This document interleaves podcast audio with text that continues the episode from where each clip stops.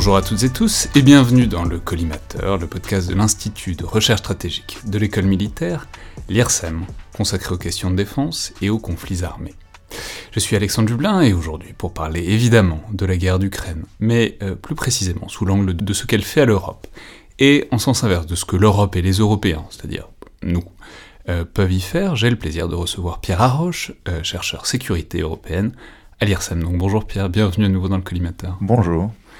Je vais simplement dire qu'on va aujourd'hui évidemment parler du sujet à la lumière du conflit, euh, de la défense européenne, mais pour des contextualisations plus profondes sur le sujet et sur l'état de la défense européenne avec de la profondeur historique, je peux renvoyer vers vos précédents passages dans le podcast, ainsi que à l'émission relativement récente du 4 janvier qu'on avait faite sur la présidence française euh, du Conseil de l'Union européenne et sur ses aspects stratégiques avec Olivier Rémy Bell et Tara Varma. Alors comme je le disais par rapport aux émissions de la semaine dernière, alors déjà j'ai un invité à un micro, donc c'est déjà beaucoup de progrès, mais surtout euh, aujourd'hui on, essaie de prendre un peu de hauteur et de perspective sur le conflit. Je vais quand même en dire un mot pour mentionner qu'à l'heure où on enregistre, donc lundi 7 mars, on est dans une situation de relatif ralentissement de la progression russe, peut-être de pause tactique, le temps de renforcer leurs moyens, qui ont été sous grande tension dans le nord de l'Ukraine, notamment du point de vue logistique. On sait qu'ils ont de grosses difficultés en approvisionnement, mais aussi qu'ils sont par endroits coincés par euh, l'état des routes, du terrain et euh, de leur matériel. Mais c'est quand même une progression qui continue vers un encerclement de Kiev et surtout un pilonnage qui se généralise. Voilà, clairement, on a l'impression qu'on est passé à une phase différente du conflit du point de vue des intentions et des moyens russes, euh, qui après avoir pensé qu'ils pourraient prendre le pays par surprise et en étant bien accueillis, sont passés à une progression beaucoup plus lente et méthodique, avec une utilisation de l'artillerie et de l'aviation notamment qui sont beaucoup plus importantes et en conséquence, en corollaire, on a des dégâts humanitaires beaucoup plus importants aussi, à Kharkov, à Mariupol et dans les villes autour de Kiev aussi. Par ailleurs, c'est une progression qui est beaucoup plus rapide dans le sud, avec une jonction qui est presque faite avec les forces qui viennent du Donbass, en attendant euh, la chute de Mariupol au sud-est de l'Ukraine, et à l'ouest, une progression et une opération peut-être amphibie qui pourrait avoir lieu vers Odessa, ce qui à terme marquerait un enveloppement par le sud et peut-être un blocage euh, des accès ukrainiens à la mer Noire. Donc voilà pour le point de situation, je l'ai dit, le collimateur c'est pas le meilleur moyen de suivre le conflit en direct, pour ça il y a Twitter notamment, avec des comptes euh, comme ceux de Michel Goya ou d'Olivier Kempf, mais euh, on est un certain nombre à relayer aussi les informations qu'on voit passer et qui nous semblent de qualité, ainsi que les chaînes info, hein, c'est un travail de journaliste, euh, ce qu'on n'est pas, qui ont plein de limites, parfois dans le format notamment, mais aussi le mérite d'avoir les nouvelles relativement fraîches et fiables sur la situation. Mais évidemment, donc tout ce que je viens de dire n'est pas totalement séparé de ce dont on va parler, parce que si je résume tout ça d'un mot, euh, le constat c'est quand même une armée russe dont on aime beaucoup détailler les insuffisances et les pertes, qui sont très réelles, mais qui euh, globalement avance méthodiquement, notamment depuis le sud, ce qui cadre aussi euh, le rapport de force et la situation de négociation qui se mettra en place quand on voudra négocier, et plus l'armée russe prend de territoire, plus ce rapport de force sera évidemment déséquilibré. Et l'un des grands acteurs de cette négociation peut-être possible, mais surtout du conflit, c'est évidemment l'Union européenne et les Européens. Union européenne qui a connu des bouleversements assez profonds, je crois, depuis deux semaines, dans son identité, dans ses rôles, notamment dans ce qui touche à la guerre et à la défense. Alors je vais le résumer en un mot, mais c'est un mot qu'on entend relativement souvent en ce moment. Globalement, l'idée reçue, c'est que Poutine, en deux semaines, a fait plus pour la construction d'une défense européenne que toutes les initiatives, euh, notamment françaises, en 15 ans. Alors, Évidemment, c'est une idée qu'il faudra interroger, mais on a vu de très grands signes de la part de l'Allemagne, avec les annonces d'investissement militaire du chancelier Scholz, euh, de la part d'Ursula von der Leyen aussi, la présidente de la Commission européenne, donc des annonces qui marquent des avancées certaines provoquées par euh, ce choc géopolitique majeur qui est l'invasion russe. Mais avant de les détailler et de les expliquer, j'aurais aimé peut-être faire un, panorama de ces pays européens à la veille de l'invasion, pour essayer de comprendre comment ils ont été percutés et chamboulés par cet événement. Typiquement, on sait que l'un des problèmes anciens de la défense européenne, c'est euh, les visions stratégiques et les perceptions des menaces qui divergent, et appliquées à la question de la Russie, voilà, la question, Pierre Roche, c'est quels étaient les pays qui étaient les plus virulents, peut-être les plus hostiles à la Russie, et quels étaient ceux qui percevaient ça comme une menace lointaine, peut-être pas tout de suite directement au sommet de la liste pour euh, les priorités stratégiques de l'Union européenne? Alors c'est une question importante. Je voudrais juste revenir sur ce que vous avez dit juste avant, c'est-à-dire l'Union européenne, un acteur dans cette crise. Je trouve que c'est intéressant parce que c'était pas évident au départ. Euh, et c'est peut-être quelque chose qu'on doit garder en mémoire au long de cette crise, c'est que au tout départ, lorsque Poutine commençait à discuter avec euh, les Américains, et d'ailleurs ça a toujours été la politique russe, l'Union européenne n'est pas un interlocuteur pour lui. Donc c'est pas une crise dans laquelle a priori l'Union européenne est à l'aise, parce qu'on est face à un acteur, la Russie, qui considère que l'Union européenne, grosso modo d'un point de vue géopolitique, ça n'existe pas. Ils veulent parler aux grandes puissances, les États-Unis en premier lieu, éventuellement à quelques États membres de l'Union européenne qui comptent, comme l'Allemagne ou la France, mais l'Union européenne, pour eux, ça n'existe pas. C'est un peu la question. L'Union européenne, combien de divisions? Bah rien du tout, donc ça ne m'intéresse pas. Et évidemment, c'est tout un enjeu de, cette histoire, c'est que l'Union européenne prend de l'ampleur à l'occasion de cette crise et sera probablement, comme vous le dites, un acteur qui compte au, fur et à mesure de la crise. Euh, pour ce qui est du panorama des États membres euh, au départ, il y a évidemment une première catégorie d'États, ce sont ceux qu'on appelle le flanc Est, c'est-à-dire les États membres de l'Union européenne et de l'OTAN qui ont le plus à craindre du fait de leur proximité avec la Russie, euh, de la menace russe. Donc là, on retrouve typiquement la Pologne, les pays baltes. Ce sont des pays qui euh, sont les plus grands avocats d'une action ferme à l'égard de la Russie. Euh, qui sont très attachés à l'OTAN, donc dans le cadre de l'Union européenne, souvent soucieux d'éviter qu'on duplique l'OTAN ou qu'on euh, donne l'impression que peut-être on affaiblirait l'OTAN indirectement, même si l'Union européenne, enfin les États membres de l'Union européenne font, généralement attention à ce que toute initiative de l'Union européenne soit complémentaire et non pas. Euh, On y reviendra, mais c'est évidemment le grand fléau, enfin le grand, le grand épine dans le pied de, de la construction de la défense européenne. C'est la menace que ça se duplique avec l'OTAN. Mais donc ces pays-là, ils sont très attachés à l'OTAN, mais ils s'investissent aussi dans un cadre européen. Voilà. Et puis, et puis aussi, quand il s'agit de discuter avec la Russie, ce sont ceux qui sont les plus euh, euh, les, plus réticents. Il y a eu des débats euh, ces derniers mois, euh, la France, mais aussi l'Allemagne, bien avant la, crise actuelle, ont parfois évoqué l'intérêt de discuter avec la Russie, et ce sont évidemment ces pays qui sont les plus fermes sur l'idée qu'on ne peut pas discuter dans l'état actuel des choses avec la Russie. enfin, qui, étaient fermes sur cette position bien avant la crise ukrainienne, je veux dire. après, il y a, disons, une autre catégorie d'États qui sont considérés, qui ne sont pas des États euh, sur la, le front euh, est et qui sont considérés comme euh, s'intéressant aussi à d'autres priorités stratégiques, typiquement la catégorie dans laquelle est la France. C'est-à-dire la France n'est pas du tout considérée comme un pays qui ne s'intéresse pas à ce qui se passe à l'Est. La France a toujours essayé d'avoir une approche un peu tous azimuts et de la sécurité européenne, mais c'est aussi un pays qui euh, est très engagé dans ce qui se passe au sud, euh, voilà, la Méditerranée, l'Afrique subsaharienne, etc. Et parfois, évidemment, ces, deux priorités sont rentrées un petit peu en concurrence l'une avec l'autre. Euh, il y a un moment où ça s'est exprimé de façon assez claire, c'était la précédente crise ukrainienne, donc 2013-2014 tension sur la, sur, à l'Est qui, qui, préoccupe beaucoup les pays, de, les, pays de, de, la frontière orientale.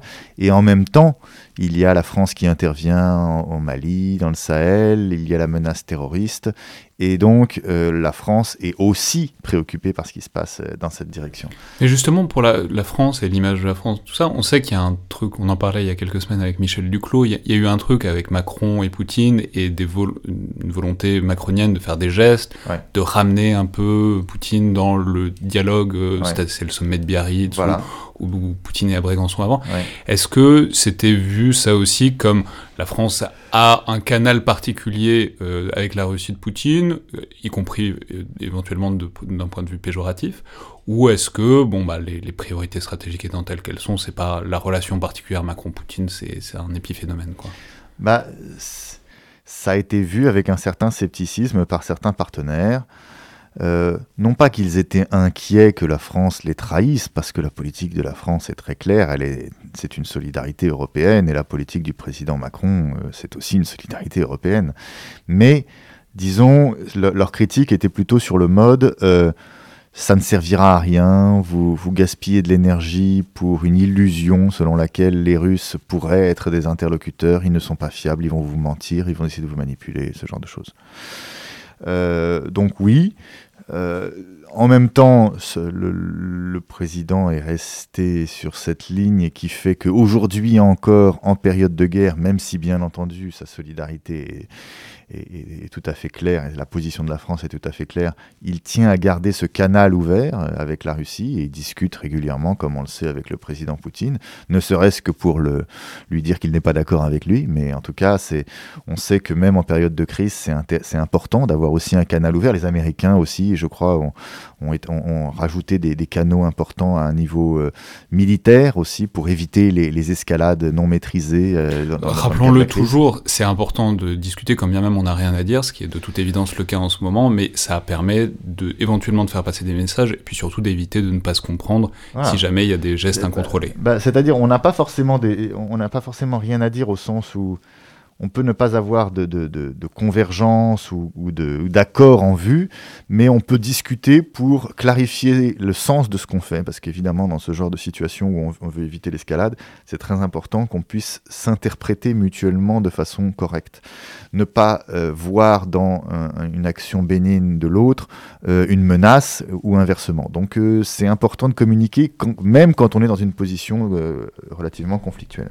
Et ensuite, j'imagine que donc il y a une troisième catégorie de pays encore. Alors voilà, et après il y a après il y a des pays qui euh, euh, sont euh, considérés comme relativement relativement proches à des degrés divers, en tout cas qui étaient avant la crise, hein, c'est ça qui est intéressant, proches à des degrés divers, plus proches de, de la Russie.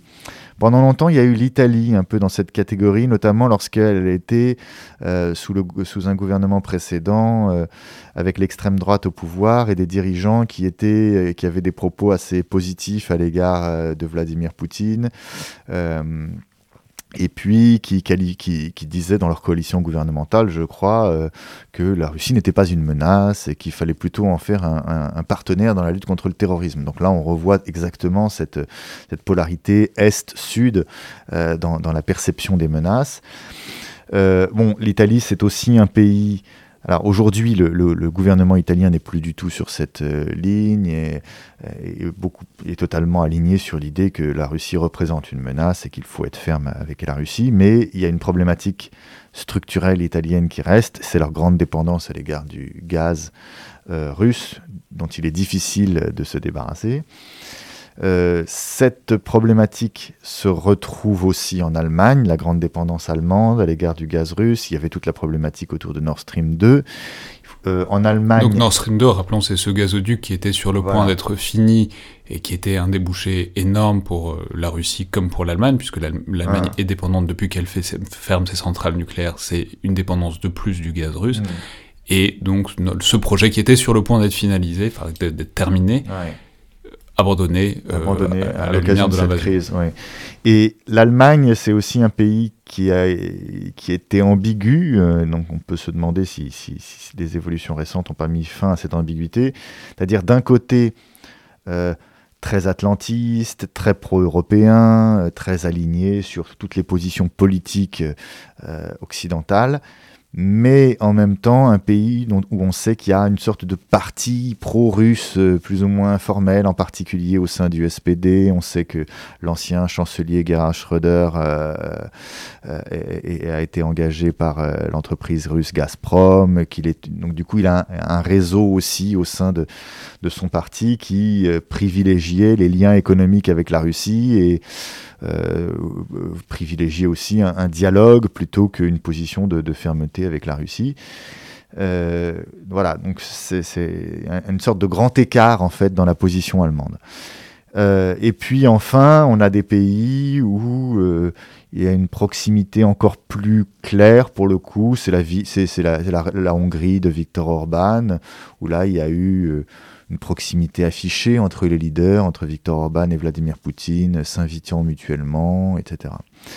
Euh, le choc, ouais. Ouais, non mais simplement, euh, par rapport à tous ces positionnements, est-ce que tous, on reviendra sur les réseaux, etc., mais est-ce que tous sont parfaitement alignés maintenant? Est-ce qu'il y a une sorte d'univocité ou est-ce qu'on voit encore un peu des traces de cette... Euh, ah, alors ce qui est intéressant, c'est que malgré ces, ces, différences de perception, il n'y a jamais eu de cacophonie réelle sur les décisions. Par exemple, les, sanctions qui avaient été votées qui avait été décidée à la suite de l'annexion de la Crimée, donc pendant la première crise ukrainienne, elles n'ont jamais été remises en question alors qu'il faut les approuver à l'unanimité, y compris par euh, la Hongrie ou l'Italie euh, du temps du gouvernement d'extrême droite, etc.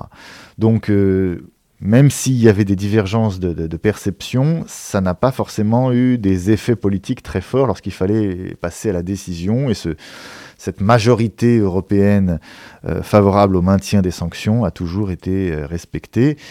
Euh, et puis, bah, aujourd'hui, si on veut parler de majorité ou de, ou, de cacophonie, c'est clair que non seulement il y a une, il y a une, il y a une unanimité pour imposer des sanctions, mais pour imposer des sanctions qui vont assez loin et même probablement beaucoup plus loin que ce que la plupart des gens attendaient, c'est-à-dire non seulement des sanctions assez lourdes d'un point de vue économique, mais aussi, en plus des sanctions, des livraisons d'armes décidées par l'Union européenne. Et ça, c'est quelque chose qui va plus loin que ce que l'Union européenne faisait auparavant.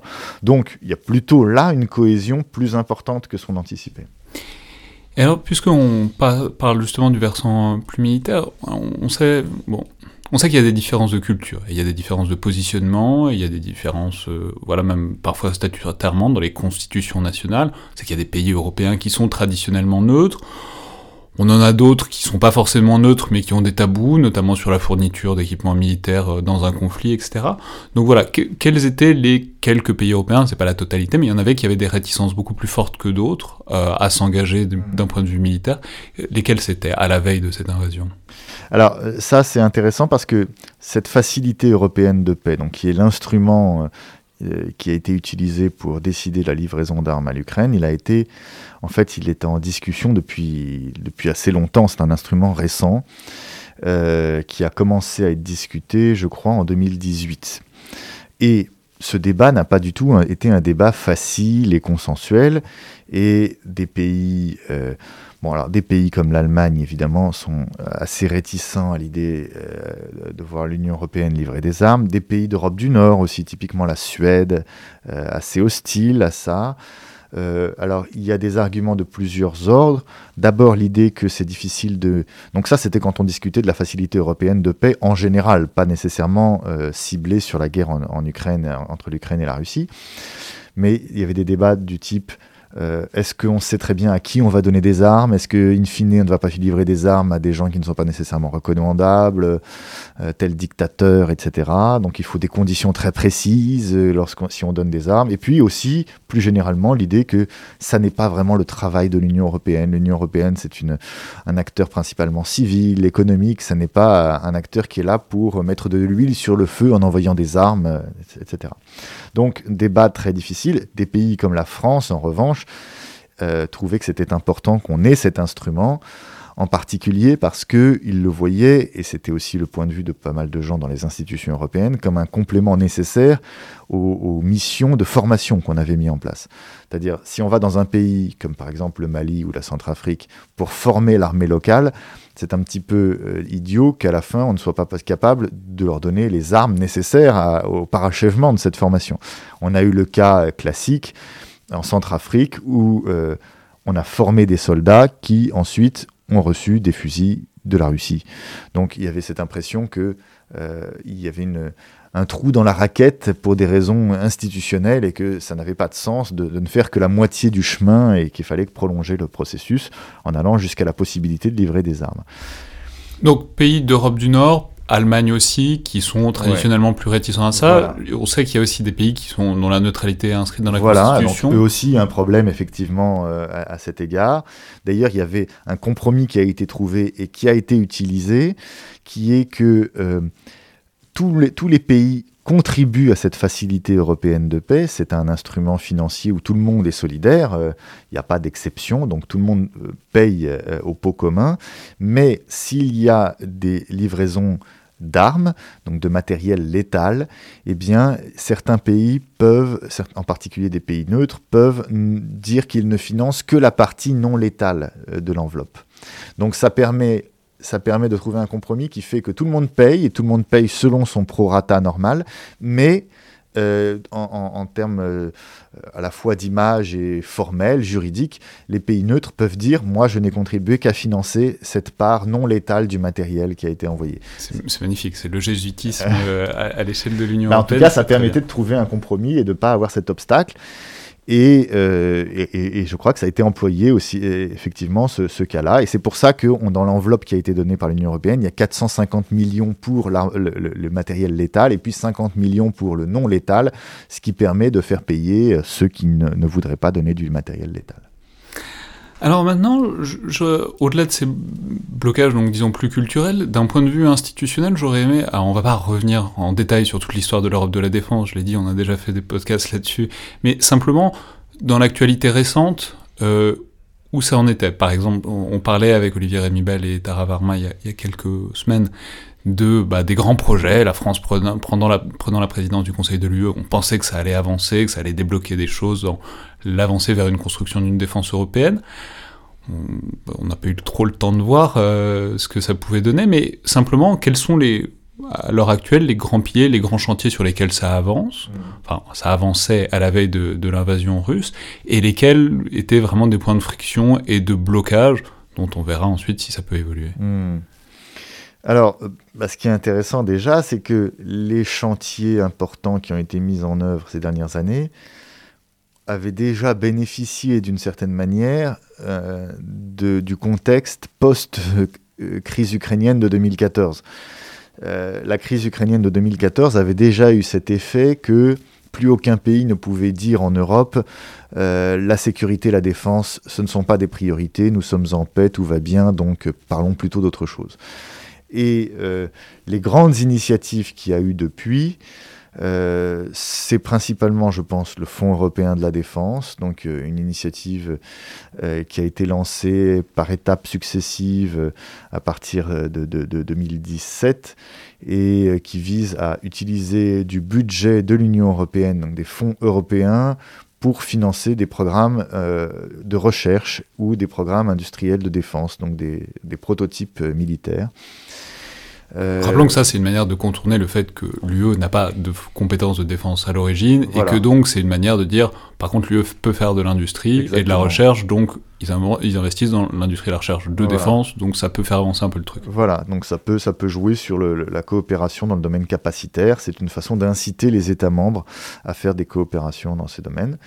Euh, il y a eu la coopération structurée permanente, euh, qui était un instrument visant, enfin qui est une politique plus intergouvernementale. Le Fonds européen de la défense, c'est vraiment une initiative de la Commission européenne, évidemment avec le soutien des États membres, mais c'est la Commission européenne qui fait ça, qui, gère ce budget.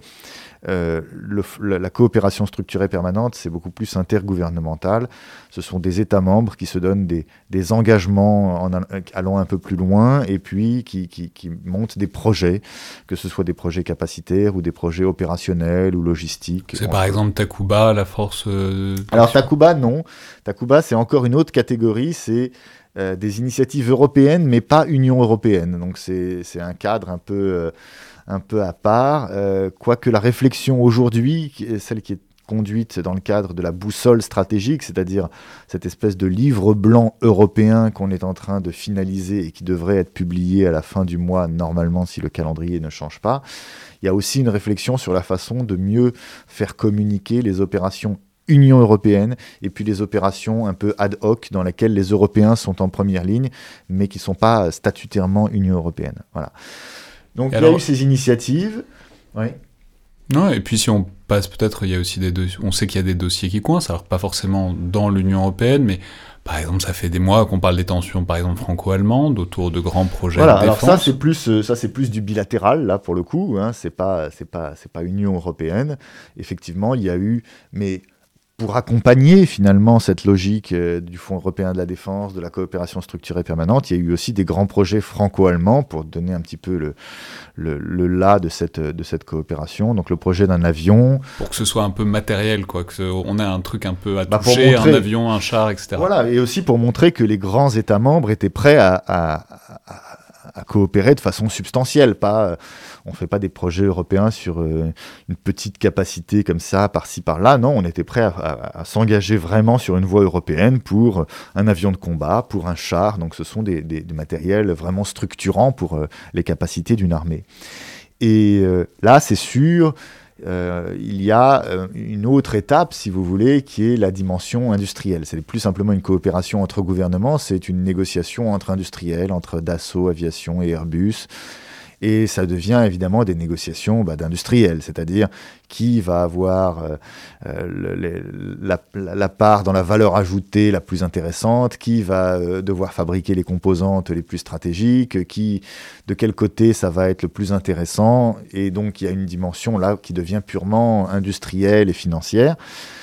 et qui parfois effectivement est, difficile parce que là ça devient une, une, histoire purement économique. Mais ce qui est important, c'est que euh, cette discussion économique puisse être contrebalancée quand même par une vision stratégique et politique de long terme, euh, que, euh, qui est que les Européens veulent faire avancer la défense européenne. Voilà. Et puis il y avait aussi cette facilité européenne de paix, hein, qui est aussi un des, un des progrès importants. Euh, la facilité européenne de paix, c'est en fait un instrument financier qui vise à financer pas simplement les livraisons d'armes, mais aussi les financer les, opérations militaires, soit les opérations militaires de l'Union européenne ou les opérations militaires d'acteurs tiers, comme par exemple l'Union africaine, euh, que, que l'Union européenne voudrait soutenir.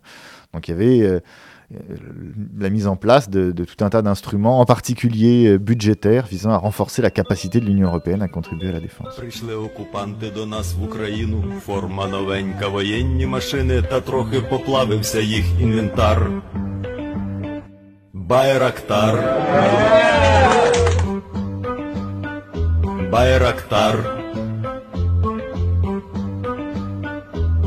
Російські танкісти сховались в кущі, щоб лаптя посорбати довбані щита, трохи у щах перегрівся навар. Байрактар. Байрактар. Зі сходу припхались до нас барани, для вас становлення великої страни, найкращий пастух баранячий потар. Байрактар. Байрактар. Їх доводи, всяке озброєння, різне ракети, потужні машини залізні. У нас на всі доводи є коментар. Байрактар. Alors, si on passe euh, maintenant à l'invasion russe de l'Ukraine, et puis les annonces, alors c'est des annonces qui ont pris globalement 48 à 72 heures, enfin c'était vraiment euh, samedi 26, dimanche 27 février qu'ont eu les, lieu les grosses annonces. Bon, abordons-nous comme ça. quelle est la première annonce dont vous vous êtes dit que c'était vraiment un changement important? Là où, le moment où vous vous êtes dit, là il y a quelque chose qui bouge dans ce sujet que vous, vous étudiez de longue date, et dont le moins qu'on puisse dire c'est qu'il y a pas mal d'inertie à gérer en temps normal, à quel moment vous vous êtes dit, ok, là, il se passe un truc géopolitique majeur évidemment, mais c'est en train de rebattre, ou en tout cas c'est en train de faire avancer clairement euh, cet ensemble très figé souvent qu'est la défense européenne? Bah, si on parle de défense en particulier, c'est clairement le cas de la facilité européenne de paix et des livraisons d'armes qui est le cas le plus intéressant. Euh, il y a eu des choses qu'on n'attendait pas nécessairement aussi euh, de façon aussi ambitieuse du point de vue des sanctions économiques, notamment les sanctions qui ont euh, atteint, qui, visent la banque centrale euh, russe, etc. Mais disons que l'emploi des sanctions, ça c'était quelque chose de d'attendu, de classique. C'est précisément là qu'on attend l'Union européenne, c'est les sanctions économiques. En revanche, les livraisons d'armes, beaucoup moins. Donc la facilité européenne de paix avait déjà été difficile à mettre en place.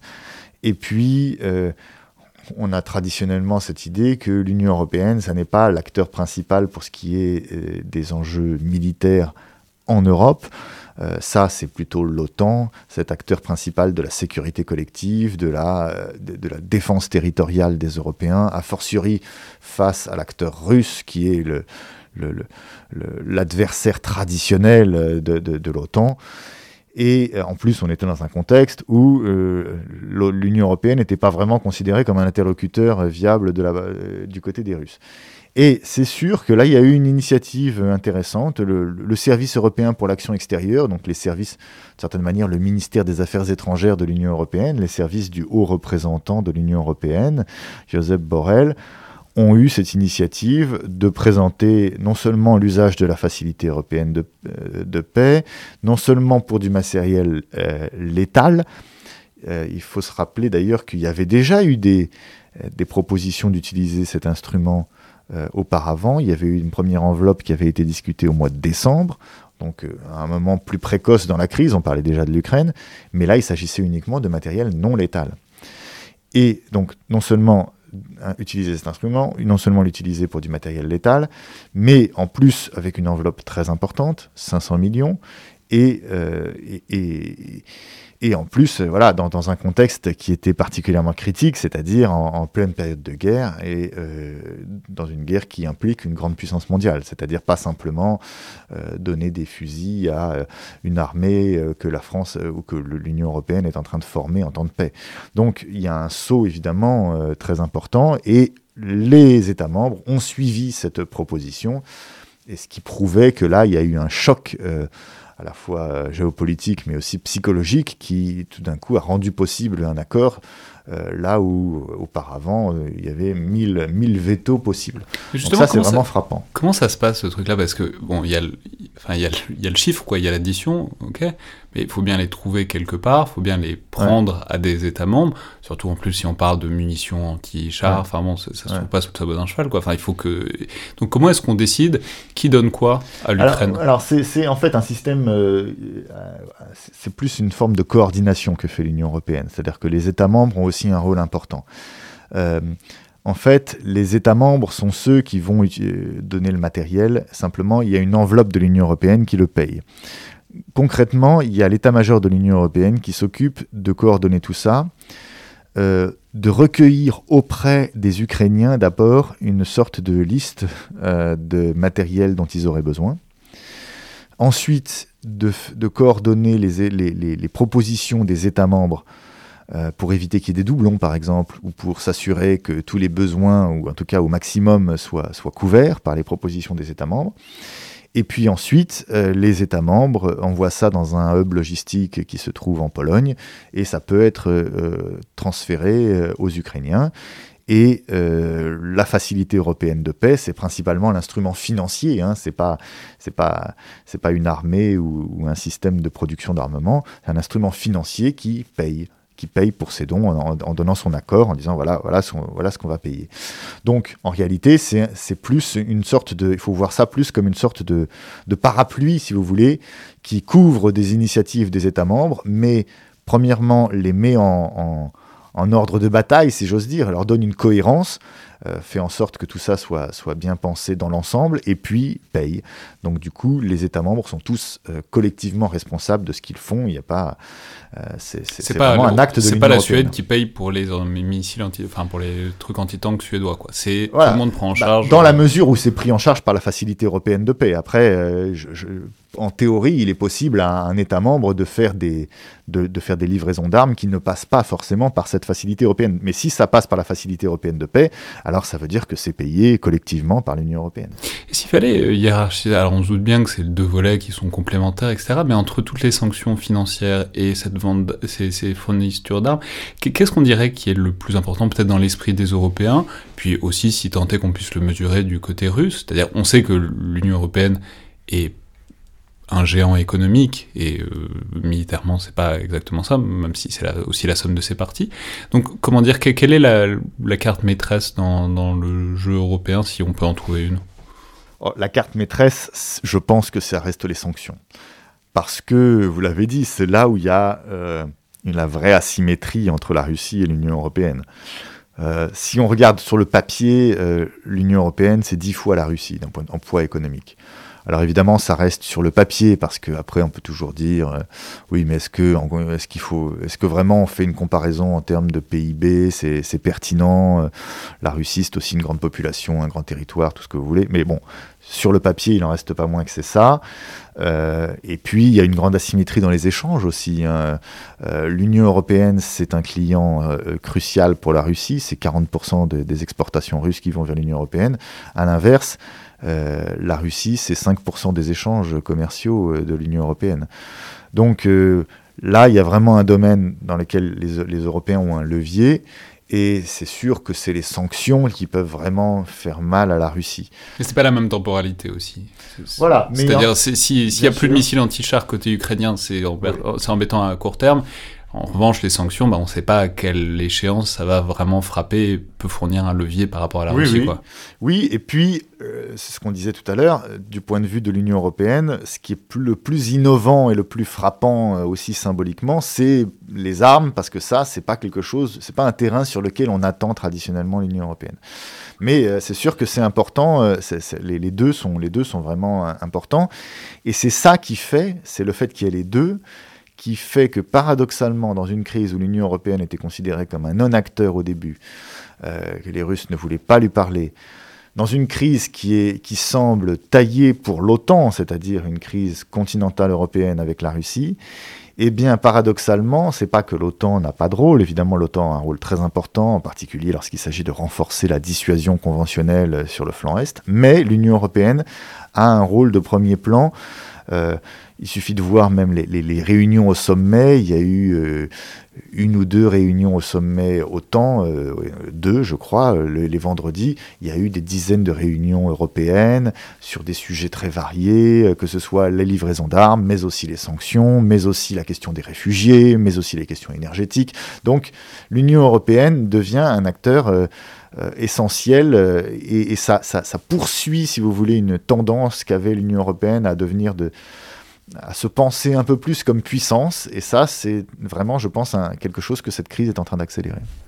Alors justement, c'était ma question suivante, c'est-à-dire la manière dont tout ça s'intègre par rapport à l'OTAN. On l'a dit déjà tout à l'heure, mais c'est un des blocages anciens de la construction de la défense européenne, c'est que la plupart des pays sont aussi membres de l'OTAN, qu'ils ont souvent l'inquiétude que renforcer la défense européenne, ça revienne à affaiblir ou à mettre de l'ambiguïté sur leur participation à l'OTAN. Là, il se trouve que les deux organisations regardent parfaitement dans la même direction et ont globalement la même position, donc c'est une concurrence qui ne se fait pas sentir à l'heure actuelle, mais est-ce qu'on sait ce qui passe par l'UE et ce qui passe par l'OTAN à l'heure actuelle? Quelle est la répartition des rôles en ce moment, en plein cœur de cette première phase de la crise, disons? Bah, Si on veut simplifier très clairement, ce qui passe par l'OTAN, c'est la défense territoriale. Donc, c'est-à-dire euh, la capacité des États membres euh, à défendre leur territoire et, par, le même, euh, par là même à dissuader toute tentative euh, russe d'invasion de leur territoire. C'est Anthony Blinken qui va à la frontière euh, entre la Pologne et l'Ukraine, ce qui marque en quelque sorte une sorte de limite de, territoire de l'OTAN qui sera défendu. Quoi. Mais aussi quand la France annonce qu'elle va prendre la tête d'un bataillon multinational de l'OTAN en Roumanie. Euh, voilà, donc euh, elle a annoncé, je crois, 500 euh, hommes là-bas. Donc ça, c'est tout, ça se fait dans le cadre de l'OTAN. elle a aussi annoncé qu'elle allait envoyer des hommes en Estonie, ce qui était plus ce qui était plus traditionnel parce que ça, la France l'a déjà fait plusieurs fois. Ça aussi, ça se fait dans le cadre de l'OTAN. C'est d'ailleurs intéressant du point de vue de la politique française. L'Estonie, c'est l'opération Lynx qui est tout à fait récurrente, qui est que chaque année on envoie Exactement, alors que la, la Roumanie, c'est nouveau. C'est intéressant quand même parce que justement, euh, à cause du fait que la France regarde pas uniquement vers l'Est, mais aussi vers le Sud, la France avait initialement, en 2016, refusé de prendre la tête d'un bataillon multinational de l'OTAN, donc euh, d'être nation cadre. Et ça avait, été, ça avait suscité une certaine déception de la part de certains États membres qui se disaient, voilà, la France, grand, grand acteur euh, militaire en Europe, refuse de prendre ce rôle, ça montre qu'elle est pas franchement aux côtés des États d'Europe de l'Est, même si les troupes étaient là, euh, ça avait envoyé un signal euh, difficile. En même temps, on pouvait comprendre, évidemment, il y avait une question de, moyens, on ne pouvait pas être partout en même temps, il y avait le Sahel en même temps. Et là, en décidant que la France serait nation cadre en Roumanie, d'une certaine manière, euh, on, on, répond un peu à, ce, à, cette, à, cette, ambiguïté, ou en tout cas plutôt à, ce déficit de perception qu'il y a eu en Europe de l'Est, et on montre que la France est capable non seulement d'être là, mais d'avoir un rôle de leader. Euh, euh, dans le cadre de l'OTAN. Donc l'OTAN, c'est la défense euh, des frontières, la défense du rempart en quelque sorte, et l'UE, c'est plus la coopération, l'aide en sous-main, et puis aussi les sanctions vis-à-vis de la Russie. Voilà, alors d'un point de vue militaire, en termes d'opération militaire, ce que fait plus l'Union européenne, ce sont, c'est la gestion de crise à l'extérieur. Donc quand il s'agit de, de, gérer une crise en Afrique, typiquement, ça c'est un, un, territoire pour l'Union européenne. Euh, et après, il y a aussi euh, tout ce qui peut se passer en amont. Alors, euh, justement, l'Union européenne, avec des initiatives comme le Fonds européen de la défense, est de plus en plus active sur la dimension capacitaire, industrielle, qui là peut servir indirectement l'OTAN aussi. C'est-à-dire que si les États membres renforcent leur industrie de défense, s'équipent mieux, ben c'est des choses qui peuvent servir, y compris dans leurs efforts et dans leur participation aux instruments militaires de l'OTAN. Mais alors, du coup, dans, quelle mesure est-ce que euh, l'Union européenne elle-même, sort, sort renforcée de tout ça? C'est évidemment très tôt pour se prononcer définitivement, mais on voit que c'est l'OTAN qui donne, la garantie de sécurité, en quelque sorte. On voit que c'est l'OTAN auquel songent, par exemple, la Suède et la Finlande, qui étaient traditionnellement neutres, et là, on voit qu'il y a un renouvellement du débat qui songe à peut-être intégrer l'OTAN à terme, etc. Donc, voilà, dans quelle mesure, comment est-ce que l'UE, si, on pense en termes de concurrence, comme on l'a parfois pensé, peut convaincre en quelque sorte qu'elle est une garantie de sécurité aussi valable que euh, les l'OTAN? Hmm. Bon, je, je pense pas qu'il faille présenter les choses en termes de concurrence. Déjà, un point central, c'est qu'il y a beaucoup d'États qui sont les mêmes. Donc, euh, être alliés aux mêmes États, bon, la, principale différence, c'est évidemment la présence ou non des États-Unis. Donc, ça a plus de valeur ajoutée de faire quelque chose. Et de la Grande-Bretagne aussi, depuis peu, parce que c'est aussi un test, dans une certaine mesure, des relations entre euh, l'Europe et. Et donc, quand on pense qu'il va falloir agir euh, entre Européens pour une raison ou pour une autre, l'Union européenne a un intérêt. Lorsqu'on pense que c'est absolument indispensable de le faire avec les États-Unis, avec la Grande-Bretagne, c'est sûr que l'OTAN a un avantage je voudrais quand même dire que certes, on voit des États membres qui réfléchissent, des États membres de l'Union européenne qui réfléchissent à leur adhésion à l'OTAN, donc euh, la Finlande, mais on voit aussi le cas inverse, on voit euh, le Danemark, alors qui est membre de l'Union européenne et de l'OTAN, mais qui dans le cadre de l'Union européenne a un opt-out sur les questions de défense. Donc depuis le début a considéré qu'il ne participait pas à la politique européenne de défense. Eh bien, on vient d'annoncer qu'il y aurait un référendum bientôt pour euh, décider si on lève cet opt-out. Donc on va demander au peuple danois s'il ne veut pas rejoindre la politique de défense de l'Union européenne. Et puis on a vu aussi, euh, c'était assez spectaculaire et théâtralisé, la, demande d'adhésion à l'Union européenne de l'Ukraine, à travers le, président ukrainien qui a fait un discours devant le Parlement européen en visioconférence, euh, demande d'adhésion également de la Géorgie, de la Moldavie. Donc, euh, l'Union européenne est vue aussi euh, comme, un, comme un acteur en matière de sécurité important. Euh, Mais c'est intéressant parce que ça, on, a, on aurait l'impression que ça pourrait se faire plus facilement, peut-être, parce que c'est pas la grande machine otanienne, c'est pas la guerre mondiale qui arrive tout de suite si jamais il y a un conflit. Euh, bon, c'est pas les États-Unis contre la Russie, quoi. Et en même temps, on peut signaler que dans le traité de Lisbonne de l'Union européenne, il y a un article qui ressemble beaucoup à l'article 5 de la charte de, l'Atlantique Nord, qui est l'article 42.7, qui prévoit globalement la même chose, c'est-à-dire un mécanisme de sécurité collective. Ce qui veut dire que si l'Ukraine ou la Géorgie, etc., entraient dans l'Union européenne et étaient attaquées par la Russie, ça veut dire qu'il y a une défense collective aussi et que il y a notamment une puissance nucléaire, la France, qui serait tenue d'être solidaire d'autres pays de l'Union européenne. Oui, oui, donc on a depuis le traité de Lisbonne cette clause d'assistance mutuelle. Euh, qui est rédigée un petit peu différemment euh, par rapport à l'article 5. En fait, le débat est encore relativement ouvert sur la façon dont ces deux articles s'articulent, parce que une des premières questions qui s'est posée, c'est est-ce que c'est exactement la même chose? Est-ce que c'est redondant? Est-ce que ça duplique? Alors, euh, les réponses qu'on a apportées, ça a été d'une part qu'il n'y a pas exactement les mêmes États membres. Alors, par exemple, typiquement la Finlande, si la Finlande était attaquée, elle pourrait très évidemment euh, s'appuyer sur l'article 42.7 de l'Union européenne, mais pas sur l'article 5 de l'OTAN. Et puis peut-être il y a aussi une certaine souplesse qu'on a voulu introduire, c'est-à-dire mais ça reste une spéculation parce que les choses ne sont pas forcément très très claires. Est-ce que des, menaces hybrides, euh, passant un peu sous le radar de l'article 5 de l'OTAN, pourraient néanmoins être utilisées, euh, être visées par une demande d'assistance mutuelle dans le cadre de l'article 42.7 On se souvient quand même que la seule utilisation qui a été faite pour l'instant, c'était la France après l'attaque du Bataclan, qui demandait un soutien de la, de la part de ses partenaires européens en considérant que du fait de cette attaque terroriste, son, son, armée allait être mise sous pression et qu'elle avait besoin d'aide. Donc ça, c'est pas quelque chose qui, qui relevait de l'article 5 de l'OTAN, mais qui pouvait euh, justifier cet article 42.7. Et puis il y a un autre cas qu'on envisage parfois, c'est la Turquie. Parce qu'évidemment, la Turquie, membre de l'OTAN, s'il y a un conflit euh, entre un État membre et la Turquie, ça va pas passer par l'OTAN.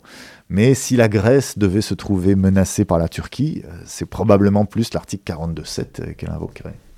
Mais alors justement, à la lumière de cette quand même défense collective qui existe, même s'il faut en définir les contours, est-ce que ça vous paraît réaliste, un levier, une perspective, l'entrée par exemple de l'Ukraine dans l'OTAN, pardon, justement dans l'Union européenne, est-ce, ou est-ce que bah bon, c'est un joli geste, c'est sympa, et puis de toute façon, euh, le président Zelensky, de toute évidence, il fait absolument tout ce qu'il peut en ce moment, même si c'est pas toujours très réaliste.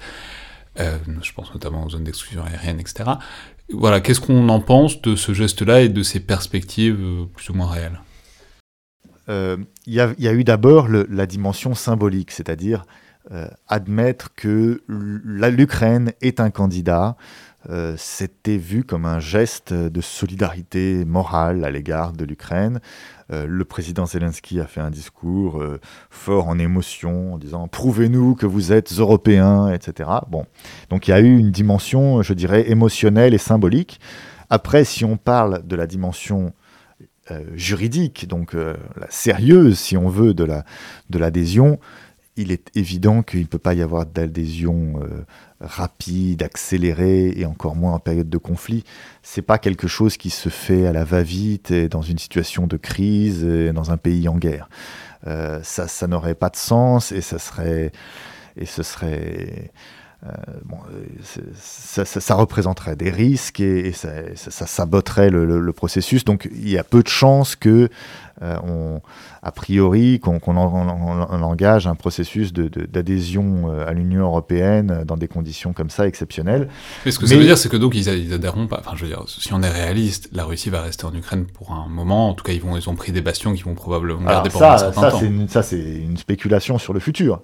Je ne dis pas du tout que l'Ukraine n'adhérera jamais. Je dis que une adhésion euh, en catastrophe accélérée en temps de guerre, ça est peu probable. Après, je ne sais pas de quoi l'avenir est fait. Euh, si un jour, euh, dans un avenir plus ou moins lointain, euh, l'Ukraine se retrouve en, mesure de, de, négocier de façon plus paisible sa, son adhésion et que ça, et que, et que ça aboutit, en théorie, c'est possible, ça c'est sûr. Ce qui est vrai quand même. Il n'y a pas un article, enfin, il n'y a pas des dispositions qui précisent qu'un pays en conflit ouvert ou avec des, des conflits territoriaux ne peut pas entrer dans l'Union européenne? Non, euh, non, ça c'est plus quelque chose qui est, qui est, qui est dans l'OTAN justement. C'est l'idée qu'on ne peut pas importer un conflit. Euh, euh, il y a des dispositions sur le fait que, dans, dans, les critères d'adhésion, sur le fait qu'il faut essayer de faire la paix avec ses voisins, etc. Mais ça, c'est plus dans un esprit de, de convergence entre Européens, c'est-à-dire l'Union européenne veut intégrer des États qui, qui, sont en paix, qui règlent leurs conflits les uns avec les autres. C'est d'ailleurs la raison pour laquelle il y a une sorte de conditionnalité imposée au, Kosovo et à la Serbie. C'est-à-dire, si vous voulez progresser vers la voie européenne, vous devez régler vos différents territoriaux entre vous, etc. Mais euh, voilà, pour revenir sur l'aspect symbolique, je pense que quand même ce qui est intéressant, c'est que ça a créé un lien émotionnel entre les Européens et les Ukrainiens, cette crise. C'est-à-dire beaucoup d'Européens pour qui l'Ukraine, c'est un, pays lointain avec qui ils ont peu de relations, le fait d'être choqués par la souffrance des Ukrainiens, tout simplement, et, leur position euh, vis-à-vis -vis de l'agression russe, eh bien, ça a créé un intérêt euh, de beaucoup d'Européens à l'égard de l'Ukraine. Euh, il y a des Européens qui se demandent comment aider les Ukrainiens, comment leur envoyer, des, comment leur envoyer de l'aide, etc. On n'avait pas déjà eu ça en 2014 au moment de Maïdan, c'est-à-dire au sens où ce qu'on voyait à Maïdan, c'était des drapeaux européens, etc. Oui, bien sûr, et donc ça, ça existe, et ça peut jouer sur le long terme sur euh, l'idée que l'Ukraine est un pays européen et a sa place à plus ou moins longue échéance euh, dans, la famille européenne. Mais ça, ce sont plutôt des, choses de long terme. C'est pas ça qui va changer la donne euh, pendant, la, pendant la guerre à, court terme. Justement, si on passe sur ces perspectives de long terme, et notamment sur cette question de la défense européenne et de ce qui s'est passé, de ce qui se passe en ce moment, Bon, ça dépend comment on voit les choses, mais on peut dire qu'il y a des éléments qui laissent présager, espérer qu'on soit sur une sorte de shift durable, notamment le chancelier allemand Scholz qui dit que déjà ils vont débloquer 100 milliards pour moderniser l'armée, mais qu'ensuite la part du PIB consacrée à la défense sera au-dessus de 2%. Bon, la manière dont c'est dit laisse présager quelque chose de pérenne sur le long terme, mais en même temps, bah, à situation exceptionnelle, mesure exceptionnelle, et on pourrait aussi penser que si les choses se refroidissaient, se gelaient ou revenaient à la normale, eh bien les intérêts préexistants euh, reprendraient le dessus. Donc, dans cette affaire, dans ces progrès, dans ce qui bouge là, qu'est-ce qui vous paraît euh, là pour durer en quelque sorte? Bon, euh, déjà, la crise, enfin, c'est pas une crise dont on envisage que en quelques semaines tout revienne à la normale, tout le monde se, fait la bise et, redevient bons amis. C'est quand même une crise qui révèle, euh, qui crée des fractures très très importantes. Les sanctions elles-mêmes euh, créent des fractures, même si elles sont réversibles euh, dans une certaine mesure. C'est pas quelque chose qui, va, qui, va, qui va se terminer à court terme. Donc on envisage quand même que des choses qui ont été décidées dans ce cadre restent justifiées. Ensuite, euh, justement, on pose des jalons. Euh, ce qui est intéressant, c'est de transformer un peu l'essai. C'est d'ailleurs la raison pour laquelle, je pense, le président de la République a fait plusieurs fois allusion au fait que des initiatives devraient être prises au niveau européen. C'est-à-dire, euh, il suffit pas de, se dire au moment de la crise, on va faire des choses, mais il faut, faire, il faut prendre des décisions qui nous engagent un peu pour l'avenir, de manière à ce que cette, cet électrochoc, au moins, soit, euh, permettre de se renforcer sur le long terme et pas simplement pour 5 minutes. Euh, et justement, comment on fait ça? Comment est-ce qu'on crante cette affaire euh, en quelque sorte pour éviter, pour avoir ce qu'on appelle parfois l'effet cliquet, c'est-à-dire qu'on on, bascule dans un palier supérieur et on peut pas vraiment revenir en arrière. Bah, en prenant des décisions, en prenant des décisions qui nous engagent. Un, un élément de comparaison intéressant, c'est la crise du Covid parce que à cette occasion, on a pris aussi une décision, alors d'un contexte très différent, économique, de faire un plan de relance européen qui a été, qui a été difficile à faire émerger, mais il y a eu ce plan de relance qui justifie d'ailleurs après qu'on crée des nouvelles sources de revenus de l'Union européenne, etc.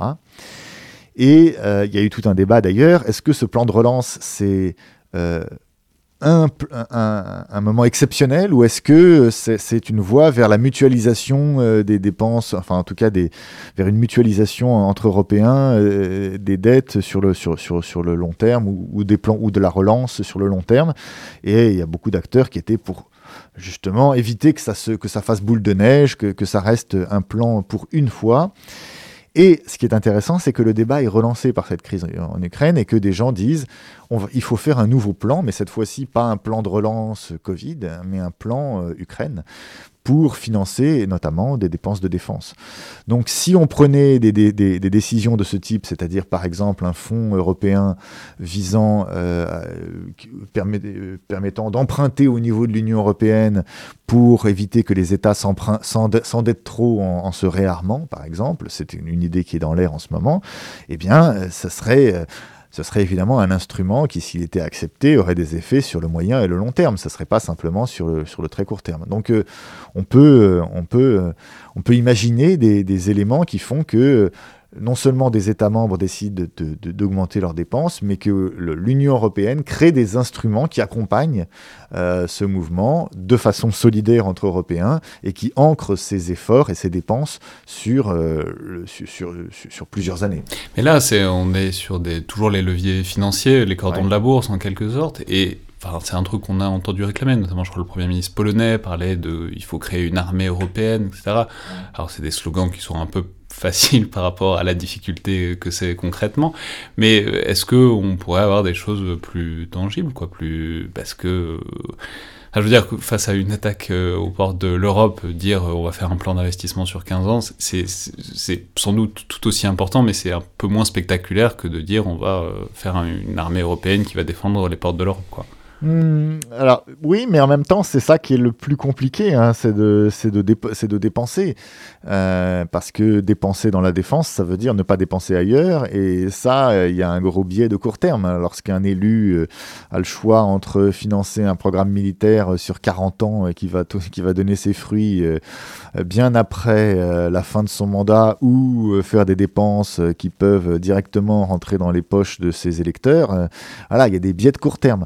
Donc, c'est pas évident hein, les dépenses de défense et c'est pour ça que les moments où on voit la menace en face et qu'on l'a et, qu'on en est pleinement conscient sont des moments importants où on arrive finalement à réconcilier le long terme et le court terme. Après, si vous demandez est-ce qu'on est-ce qu'on peut créer des instruments plus opérationnels, etc. Euh, là, on revient avec le débat, on revient sur le débat Union européenne-OTAN, c'est-à-dire que s'il s'agit de défendre le territoire de l'Europe face à la Russie, bah là, ce sont les instruments typiques de l'OTAN qui sont pour l'instant, euh, la, base de, ce sur quoi s'appuient euh, les Européens. Et il y a eu des discussions, alors il y a des discussions qui sont conduites dans le cadre de la, de la, négociation de la boussole stratégique, donc ce livre blanc européen qui devrait être publié à la fin du mois de mars. Euh, mais alors c'est intéressant, c'était plus un retexte de la crise de Kaboul en fait, euh, qui est intervenue l'été dernier, et c'était l'idée que toujours pour une crise à l'extérieur, hein, parce que c'est un peu ça le scénario que privilégie l'Union européenne, euh, pour garder son, rôle par rapport à l'OTAN, il faudrait que l'Union européenne soit capable d'envisager des opérations de plus haute intensité avec plus d'hommes, donc euh, des opérations avec quelques milliers d'hommes dans un, dans un théâtre non permissif, donc où, on se bat hein, concrètement, pas simplement la formation en temps de paix, et, et voilà, par exemple pour le, extrader des ressorties ou ce genre de choses. Voilà ce, voilà ce qu'on était en train de, discuter au sein de l'Union européenne.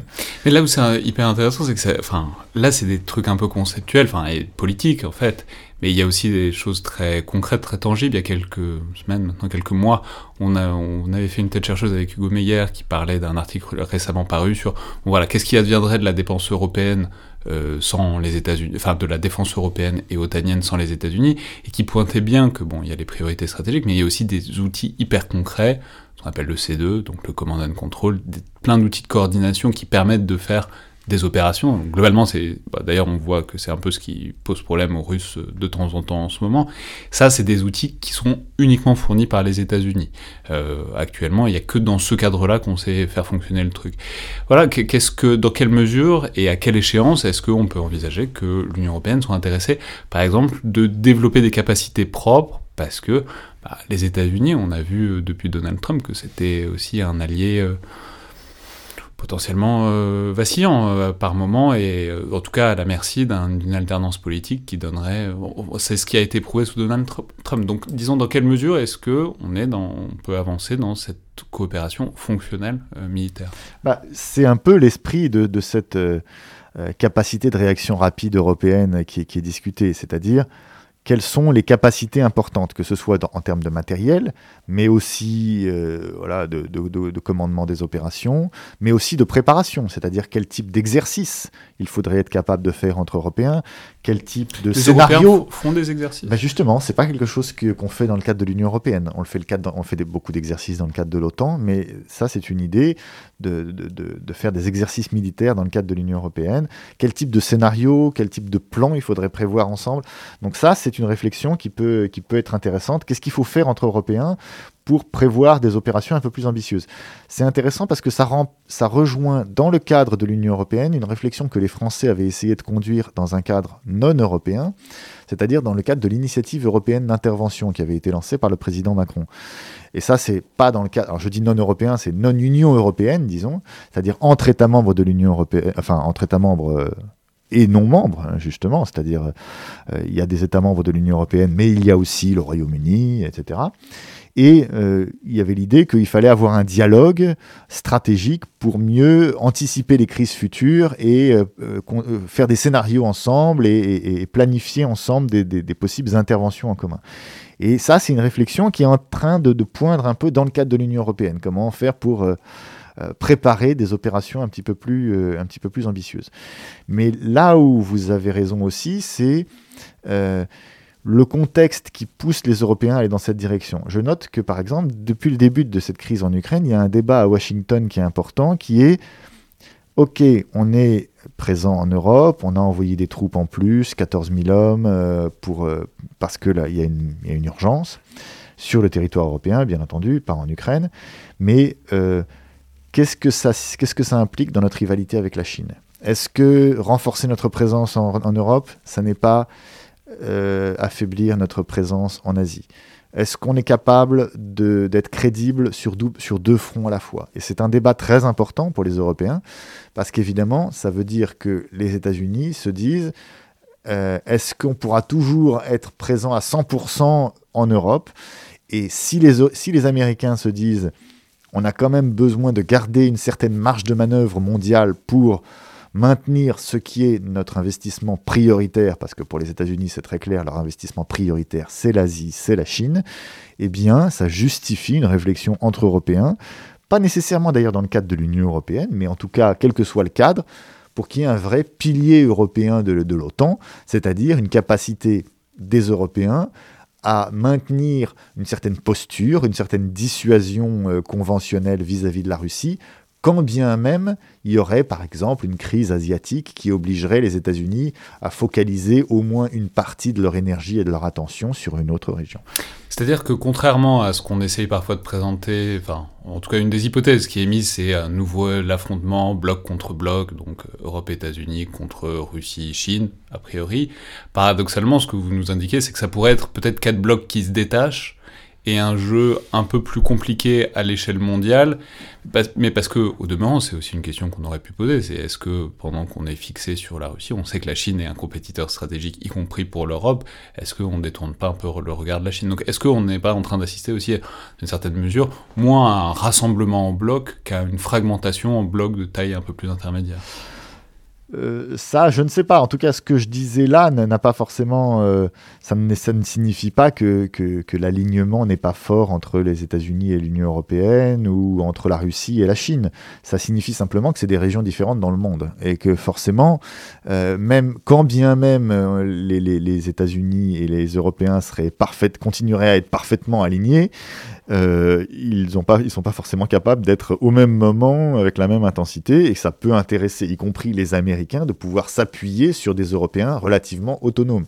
C'est pour ça, ça c'est un message important que la France essaye de faire passer auprès de ses alliés européens, c'est leur dire l'autonomie stratégique européenne, c'est pas s'éloigner des États-Unis, c'est aussi être un meilleur allié, euh, un allié plus complémentaire pour les États-Unis parce que plus autonome et donc c'est pas un allié qui va forcément immobiliser toutes leurs capacités qui, dont ils pourraient avoir besoin, en particulier des capacités aériennes ou maritimes dont ils pourraient avoir besoin en Asie. C'est possiblement un allié qui, est capable d'apporter plus à, l'effort commun. Et sur cette euh, distraction potentielle, ou en tout cas sur le fait que forcément on a une focale qui se restreint en ce moment sur Moscou, euh, clairement. Qu'est-ce que vous en pensez? Parce qu'on sait que l'Union européenne avait commencé à s'investir aussi et à traiter à une échelle communautaire de la menace chinoise. Bien sûr. Est-ce que vous pensez que ça peut perdurer, que l'Europe elle-même est capable de mener cette bataille qui n'est pas la même, mais sur deux fronts en même temps? Alors, euh, en Europe et dans, enfin, dans l'Union européenne et dans l'OTAN, on ne parle pas encore de menaces chinoises, on, parle plus de défis chinois. Hein. c'est une, c'est une question. Le euh, jésuitisme, euh, toujours. c'est aussi une façon de graduer l'effort et, la perception des, enjeux, etc. Oui, et ça d'ailleurs, c'est aussi un effort qui est porté par, par la France, notamment pousser les marines européennes à, à être présentes dans l'Indo-Pacifique. Alors, ça ne veut pas dire un effort massif euh, en mer de Chine du Sud, mais déjà structurer un peu notre présence dans l'océan Indien, hein, qui, est, qui, est, qui, est, qui, est, pas loin, euh, montrer qu'on est des acteurs importants de cette zone euh, au sens large de l'Indo-Pacifique et que d'une certaine manière, je, pense que c'est la bonne façon d'envisager les choses, c'est-à-dire que notre relation à la Chine, euh, ça se joue pas uniquement dans ce qui se passe en mer de Chine euh, sur le plan militaire, c'est aussi toute cette, toute cette ligne qui suit la, Belt and Road Initiative. Donc ça part de la mer de Chine, euh, ça traverse l'océan Indien, la mer Rouge, la mer Méditerranée, et tout ça, c'est un continuum en fait euh, d'espaces qui, qui, ont des enjeux à la fois de passage stratégique, de lignes de communication qui peuvent être commerciales, etc. Et donc avoir une présence là, c'est important aussi de montrer qu'on est aussi un acteur mondial, qu'on n'est pas focalisé sur nos frontières au sens étroit. Euh, il y a aussi toute une dimension économique, hein, l'Union européenne qui a essayé de se montrer moins naïve dans sa relation économique euh, avec la Chine. Et puis, c'est vrai, euh, il faut être attentif à cette dimension mondiale, non pas de la guerre, au sens où la guerre en Ukraine serait mondiale, c'est une guerre qui, pour l'instant, et on peut souhaiter que ça le reste localisée, mais les implications diplomatiques, géopolitiques sont beaucoup plus larges. Euh, par exemple, euh, bon, ça n'est qu'une spéculation, mais je pense que lorsque le Mali, euh, qui s'est rapproché de la société russe Wagner, expulse la France quelques semaines avant l'invasion en Ukraine, je pense que les, Russes n'étaient pas tout à fait étrangers à ce type d'initiative. Les relations entre la Chine et la Russie sont intéressantes à suivre. Il semble que la Chine ait soutenu la Russie, mais en même temps n'ait pas été tout à fait au courant exactement, ou n'est pas forcément pris complètement au sérieux le risque d'une action aussi ambitieuse et aussi difficile de la part de la Russie. Euh, donc, euh, évidemment, il y, a cette, problématique américaine. Est-ce que, -ce qu'on fait en Europe euh, ne, pose pas problème sur notre effort pacifique? Donc, il y a toute une, série d'implications mondiales à, cette problématique. Et je pense que la France, en tant qu'acteur qui a traditionnellement aussi le regard sur les enjeux mondiaux, accordera beaucoup d'importance à en faire prendre conscience à ses partenaires européens pour conclure euh, sur une question évidemment lapidaire et partiale, et, et c'est pas juste de vous faire répondre à ça, mais quand même, est-ce qu'on assiste euh, à l'heure actuelle, à votre avis, à une seconde ou même peut-être à une première naissance de la défense européenne?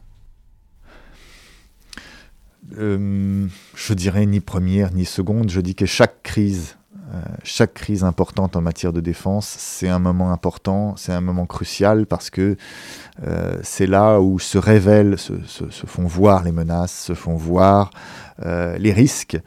C'est-à-dire, c'est pas simplement la menace au sens d'un adversaire, c'est aussi les risques qu'on a vis-à-vis de nos alliés. Est-ce qu'on est suffisamment, suffisamment autonome vis-à-vis de nos alliés, etc. Chaque crise joue ce rôle, et ça, évidemment, que c'est une, crise qui est, qui est une des plus importantes euh, dans, dans l'histoire récente de l'Europe. Donc forcément, elle joue un rôle très important. Euh, et, mais disons que je ne dirais pas que c'est un moment de naissance parce que je pense que L'évolution structurelle aussi, bon, ça c'est ma conviction personnelle, mais évidemment, je suis, on vous dirait que je suis un peu biaisé, mais je pense que le sens de l'histoire, pour le dire comme ça, euh, favorise aussi un renforcement de la coopération européenne en matière de défense. Après, ça se révèle et ça s'accélère à l'occasion de crises, mais ce sens de l'histoire dans lequel, évidemment, euh, les Américains sont de plus en plus focalisés sur leurs relations et sur leur rivalité avec la Chine, ça oblige les Américains, les Européens, pardon, à prendre un peu plus leur destin entre leurs mains. Oui. Merci beaucoup Pierre Arroche. Merci à vous. C'était donc le Collimateur, le podcast de l'Institut de recherche stratégique de l'école militaire. Je peux renvoyer vers vos écrits, alors vers évidemment les émissions qu'on a déjà faites ensemble, en plus de celles-là, mais aussi vos écrits qui sont évidemment disponibles sur le site de l'Institut. Notamment vous avez publié une note de recherche il n'y a pas très longtemps sur l'Union européenne comme acteur géopolitique majeur, euh, qu'on peut évidemment fortement recommander. Je vous rappelle que vous pouvez nous faire part de vos remarques et commentaires par mail ou sur les réseaux sociaux de l'IRSEM, et évidemment si le podcast vous plaît, parlez-en autour de vous, gens qui pourraient être intéressés par des réflexions peut-être plus en profondeur sur ces questions militaires et stratégiques que euh, ce qu'on trouve dans la plupart des autres médias pour des raisons de format. Euh, en ce moment, il est assez manifeste que euh, c'est le cas de beaucoup de monde. Par ailleurs, un autre moyen qui est évidemment toujours le bienvenu, c'est vos notes et commentaires, notamment par les outils d'Apple Podcast et de SoundCloud. Merci à toutes et tous, et à la prochaine fois.